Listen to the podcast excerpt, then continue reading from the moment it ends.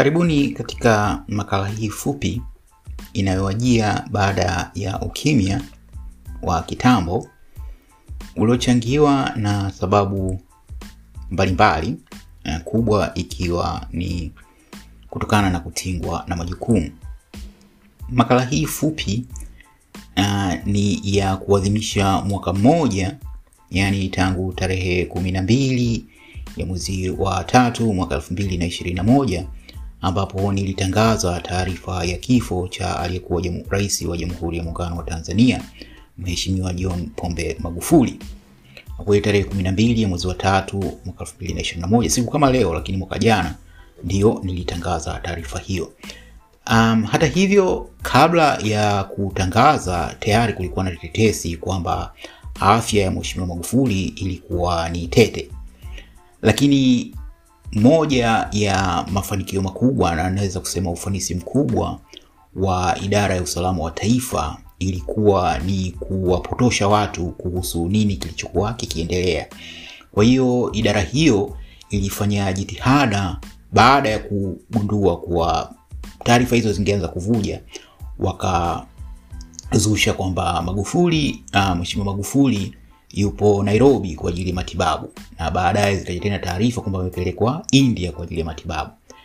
Um, dhamira hasa ya wao kufanya hivyo ilikuwa ni kuwaondoa watu, yani kutoa attention ya watu kuhusu a, hali ya Mheshimiwa Magufuli ikoje na watu wajikite yuko wapi. Unapoanza kujiuliza mtu yuko wapi, um, unaondoa ile attention kwenye hali yake ikoje. Je, kweli anaumwa?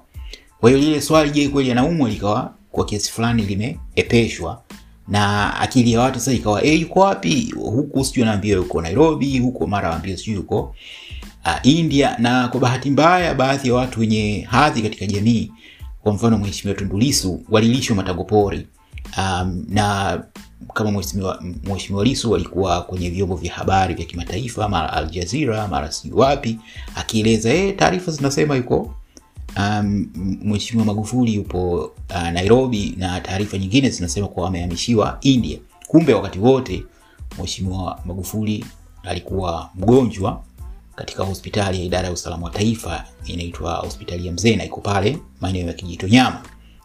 Kwa hiyo tarehe 12 ndio mimi nilipata hizo taarifa, lakini kabla ya kuzitangaza ilibidi nijiridhishe kwanza kutokana na uzito wa taarifa zenyewe, na baada ya kujiridhisha nikatangaza. Sasa baada ya kutangaza um, yaliyotokea upande wangu mpaka kesho na nitaendelea kuyakumbuka, kwa sababu kwanza nilitukanwa sana, yani nilitukanwa kupita maelezo, na naamini kwamba kuna watu walikuwa na hasira kiasi kwamba labda ningekuwa naweza kupatikana, basi ningechinjwa au ningechunwa ngozi nikiwa mzima. Um, sana ni hao watu wa usalama wa taifa na hao watu wanaofahamika kama mataga ndio walioendesha hiyo kampeni ya kujaribu kukanusha hizo taarifa, lakini pia kujaribu kunishambulia mie nilotoa taarifa. Um, so nikarekodi ni uh, episode hiyo kwenye YouTube, halafu pia nika tweet, pia nika post kwenye blogs na pia nikaweka uh, clip nyingine uh, Instagram, lakini ile Instagram wakairipoti kwa hiyo akaunti yangu ya Instagram ilikuwa almanusura ifungiwe. Kwa kosa langu pekee lilikuwa kuripoti nilichokuwa nakifahamu, kwa sababu hata hao waliokuwa wakitukana walikuwa hawajui, kwa sababu taarifa za kuugua kwa Mheshimiwa Magufuli zilifanywa kwa siri sana, ni watu wachache kabisa waliokuwa wakifahamu kuhusu afya yake. Kwa hiyo taarifa hizo zilikuwa hazifahamu. Kwa hiyo hata hao waliokuwa wakitukana wakisema sijui nimezusha, walikuwa pia nao wana kujua ukweli na kimsingi kulikuwa na makundi kama matatu yalikuwa na kiu ya ukweli. Kundi moja ni la hao waliokuwa wakimpenda Magufuli kindakindaki. Hao walikuwa wakitamani hizo taarifa ziwe za uongo, lakini pia wakitamani kujua ukweli afya yake ikoje. Sasa nilipotokea kuja kusema kwamba amefariki, wakawa kama nimewapandisha hasira, kwa sababu sio kitu walichokuwa wakitaka kukisikia. Alafu kundi la pili ni la watu waliokuwa wakimchukia Magufuli. Sasa hawa nao walikuwa na kiu ya kufahamu kwamba hey, kweli vipi kaondoka na vitu kama hivyo. Lakini kundi la tatu ni watu tu wa kawaida ambao walikuwa wanataka kufahamu ukweli ukoje, kwa sababu pia taarifa zilikuwa zimeshasambaa kwenye vyombo mbalimbali vya habari vya kimataifa.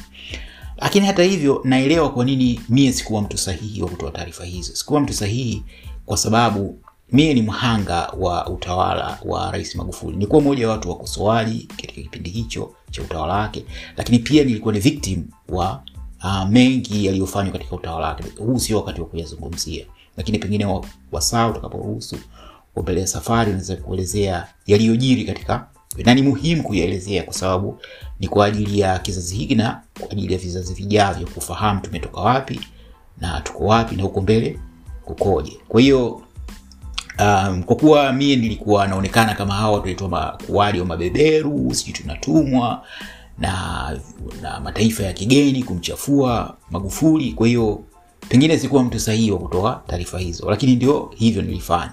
Kwa hiyo baada ya siku tano, tarehe 17 ya mwezi wa tatu 2021 Mama Samia Suluhu Hassan akiwa Tanga akatangaza kwamba Magufuli, Mheshimiwa Magufuli amefariki. Kwa mimi kwangu ndio ikawa ahueni, kwa sababu ile mvua ya matusi na vitisho na vitu vingine ndio vikafikia huko ukomo, na bahati nzuri baadhi ya wale wale walikuwa nitukana walinitafuta na kuniomba radhi lakini damage ilikuwa ishafanyika. Lakini pia kulikuwa na watu wengine, kundi jingine, hasa huko Twitter. Kuna mtu mmoja kwa maarufu sana kutukana tukana matusi, yeye akawa na hasira zake binafsi kwamba kwa nini mimi ndio nimetoa zile taarifa, na yeye ndio alikuwa akiaminiwa kwa kutoa hizo taarifa zake, sijui anazitoa wapi, nyingine matango pori, anawadanganya watu, lakini kwa sababu watu wanapenda ubuyu, akawa ni kama ndo chanzo kikuu cha habari. Kwa hiyo mie kuwa wa kwanza kutoa taarifa, na yeye ikamchukiza, akaanza kunitukana kwa hiyo nikawa huku natukanwa na watu wa Mataga, huku natukanwa na wewe mpuzi na watu wengine, lakini nashukuru kwamba nilifanya utumishi wa stahili kwa, kwa jamii na kuwasilisha taarifa ambazo zilikuwa zinatakiwa kuwasilishwa kwa jamii, na kulikuwa na jitihada za kukanusha baada ya zile taarifa. Waziri Mkuu Majaliwa akiwa Iringa alitoa taarifa kwamba Rais Magufuli bado ni mzima, afya yake njema, rais hatakiwi kuonekana yuko Kariakoo, kwa hiyo anawasalimia. Zilikuwa ni jitihada za serikali katika kufikia ukweli, na pengine Majaliwa mwenyewe alikuwa afahamu afya ya Magufuli ikoje. Lakini nitumie fursa hii pia kumpongeza Mheshimiwa Zitto Kabwe, kiongozi mkuu wa chama cha ACT Wazalendo, kwa sababu alifanya jitihada kubwa sana baada ya kifo, yani kati ya tarehe kumi na mbili na hiyo tarehe kumi na tisa ambapo Mama Samia Suluhu Hassan aliapishwa, Mheshimiwa Zitto alifanya jitihada kubwa sana kuhakikisha kuwa katiba inaheshimiwa na mtu stahili wa kuapishwa kuwa rais wa Jamhuri ya Muungano wa Tanzania ni Mama Samia Suluhu Hassan. Siku moja mchango wa Mheshimiwa Zitto Kabwe katika hili utakuja kufa, sio tu kufahamika, lakini pia kuthaminiwa. Kwa tunaofahamu tunampongeza sana na tutaenda tutaendelea kuenzi mchango wake katika kupigania ustawi wa taifa letu. Kwa hiyo nimeona ni vema niadhimishe ni tukio hili kwa kufanya recording hii na kueleza nini kilichotokea wakati huo. Basi niwatakie wikendi njema, asanteni na